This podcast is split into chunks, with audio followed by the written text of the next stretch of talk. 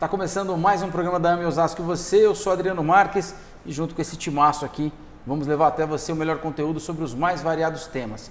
Se você ainda não se inscreveu no canal, corra. O pessoal está falando de consumismo, o planeta vai acabar, cuidado, você pode ficar fora disso, melhor você se inscrever lá. Ative o sininho da notificação, deixa sua pergunta, deixa o seu like, tire a sua dúvida.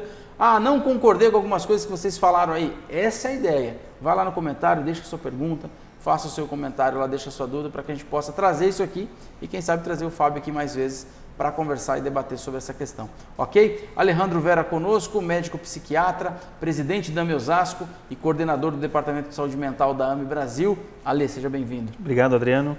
Encerrando o bloco, né?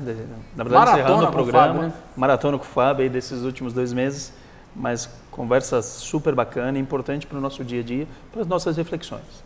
Alan Della Bella, psicólogo, tesoureiro da Osasco e também membro do Departamento de Saúde Mental da AME Brasil. Alan, seja bem-vindo. Alegria estar aqui, convido a todos, quem não assistiu os outros programas, por favor, busquem lá, vale muito a pena.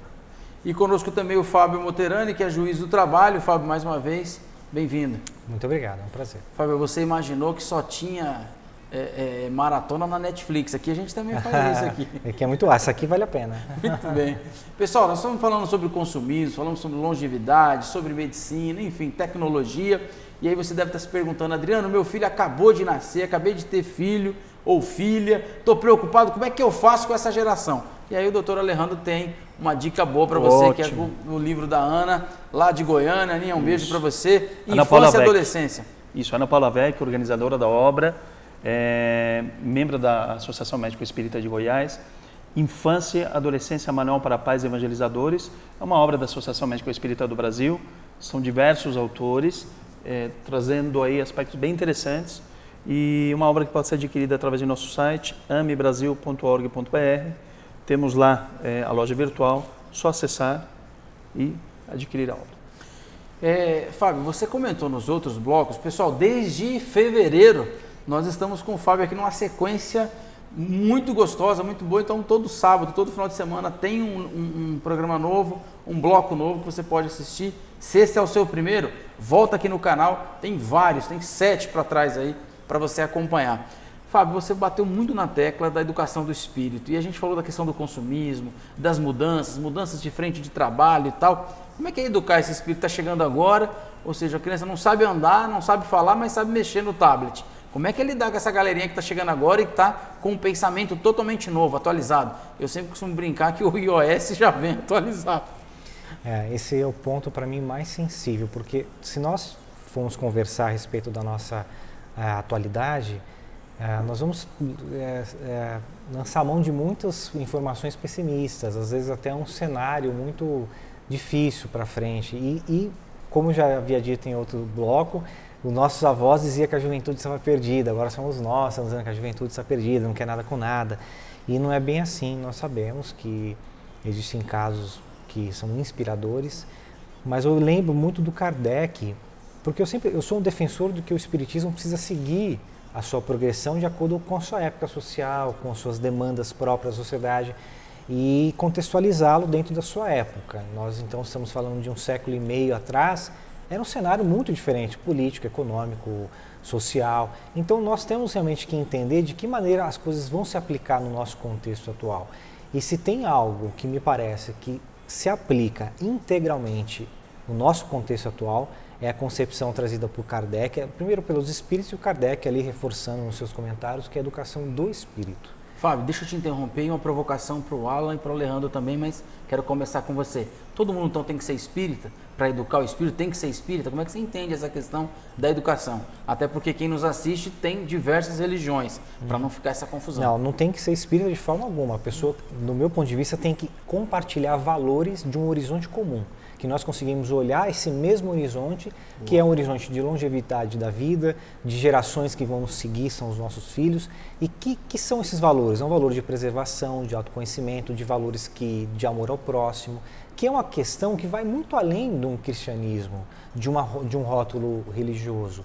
É uma, é uma lição de vida. Eu digo que o, a, a, o Espiritismo ele me vem trazer uma filosofia de vida, mais do que uma religião que é, são valores que eu introjeto em mim e, trans, e ressignifico, significo, levo, é, é, exteriorizando como minha ética, minha ética do meu dia, a ética do Fábio, a ética das minhas caminhadas, das minhas conversas, da, do meu cenário onde eu convivo e, e, e interajo com as pessoas. E dessa forma, em conclusão, eu entendo que isso que eu estou dizendo é um horizonte comum para qualquer tipo de pessoas que tenha crenças diferentes, tenha posição ideológica política diferente, porque nós queremos as mesmas coisas. Nós queremos um planeta mais sustentável, um país melhor, as pessoas mais é, solistas e mais solidárias, mais comunitárias, mais, é, mais caridosas. Eu acho que é esse cenário que a gente pode trazer. Alejandro. Eu, eu lembro do Leon Denis, quando dizia o Espiritismo não é a religião do futuro, é o futuro das religiões o entendimento que o Espiritismo nos traz valores que são essencialmente cristãos e, óbvio, tendo a Jesus como grande governador planetário que nos convida a esse olhar de todas as virtudes e todas as potencialidades das quais nós somos possuidores. Esse é o nosso grande vir a ser enquanto ser imortal. É o processo de individuação também que nos traz Joana de Ângeles, na busca da completude de si mesmo, do entendimento daquilo que ainda é, é, é ainda nos traz dificuldades, mas o, o, acesso a essas dificuldades faz com que nós possamos, dentro daquilo que tem sido discutido, é, buscar a educação de si mesmo e estender esses nossos valores numa relação fraternal é, que faz necessário para que nosso mundo possa alcançar que nós estamos nessa caminhada, transitando, que é um mundo de regeneração. Ala? É, eu entendo que o, o que o Fábio está dizendo e o Alejandro também coloca que é importante a gente olhar para a nossa responsabilidade nisso tudo e pensar a longo prazo. Né? É, acreditem, a doutrina espírita deixa claro isso, a, as gerações se renovam para melhor. É, há sempre um upgrade. Né? A, a, a, geração que a gente tanto critica é, é uma versão melhor do que a geração que nós tivemos por trás de, uma, de, de aspectos frágeis dessa nova geração, é, traz uma conversa íntima com aspectos frágeis dos pais é, que recebem essa geração. Né? É, nós temos aí alguns apontamentos que, que a gente percebe que corre de boca a ouvido, de fragilidade A, de, de questões B, que por trás disso também mostram fragilidade dos pais dessa nova geração. Mas essa é a geração do futuro, essa é uma geração melhor que a nossa, e é essa geração que vai pensar fora da casinha de coisas que ainda a gente nem cogita. O Alejandro falava no intervalo, né, de isso. profissões que vão surgir, é, de que a gente nem sabe ainda o que vai ser, né? É, é isso conversando com, com, a coordenadora pedagógica da Escola das Meninas, né, das, das minhas filhas, e dizendo que as crianças estão sendo preparadas, em média 60% delas, para profissões que ainda nem, nem existem. Né? É, e, e, as relações têm sido trabalhadas na, na, questão da educação de uma forma muito distinta da maneira como nós fomos educados. Né? Ô Fábio, pegando o gancho que o Alejandro, perdão, ali, Imagina e o Ala, o Alan fala da questão da responsabilidade. Mas responsabilidade, a gente falou brincando de que a gente estava muito pessimista muita responsabilidade não, não dá um, um, baixo astral, não dá um, um abed, fala, pô, tem que fazer isso de novo tal. Isso, esse problema não é meu, foi lá atrás que causou. Claro que a gente entende da reencarnação. Mas como entender essa responsabilidade? Abro aspas aqui com, carinhosamente, muito se fala de que o jovem não é responsável. Mas é porque tem uma visão diferente de mundo. Como é que é encarar isso que o Alan colocou da responsabilidade? De entender que eu faço parte do grupo. Eu também tenho a ver com isso. É, mas aí vai a questão que eu sempre coloco, que é, nós somos os animais que mais dependemos da nossa filiação. Sim. Né? Então, assim, é, pode, pode analisar na natureza, somos os únicos Sim. que precisam de 10 a 15 Exatamente. anos de formação. Então, nesse caso, a responsabilidade está com os pais de introjetar nessa criança os valores necessários de, de, de transformação no mundo a partir de si mesmo e para isso motivando ele nesse aspecto. Porque a partir do momento que você tem uma razão de vida, uma filosofia de vida, que era o meu caso, por exemplo, como eu já citei aqui, que eu tinha uma filosofia de vida, eu tinha uma motivação, aquilo me sustentou até nas dificuldades. Tinha momentos que eu queria desistir, momentos de que tinha uma responsabilidade que eu achava que eu não ia aguentar, e em momentos cruciais a espiritualidade estava lá me amparando. Ô Fábio, perdão te interromper, mas e o pai que não fez isso? Está tá assistindo aqui a gente hoje e não fez isso aí? Perdeu? Desiste? Não, nem tudo está perdido. É o meu caso, por exemplo, porque eu não tive uma educação espírita. Né? Eu, eu sou o único espírita da minha família.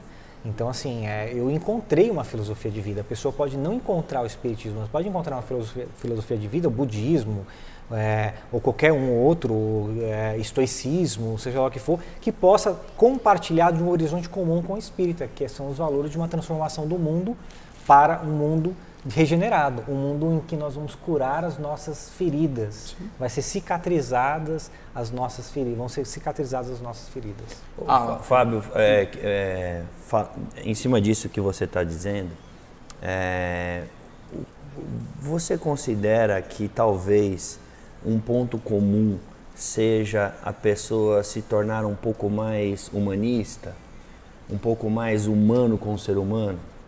Eu acho que a palavra que você quer dizer é empatia, né? Porque está nos faltando um pouco dessa empatia. A gente está tendo muito a ideia do solitário entre a multidão, o elemento sitiado, a ideia da tábua da salvação, do ensaio sobre a cegueira. A gente tem que mudar essa, essa, esse interruptor, mudar a chavinha, mudar o, o interruptor de alguma maneira para tentar. E de que maneira a gente vai fazer isso? Né? Trazendo bons exemplos, porque nós somos fonte irradiadoras de exemplo. Eu falo isso, a gente é fonte irradiadora de exemplo.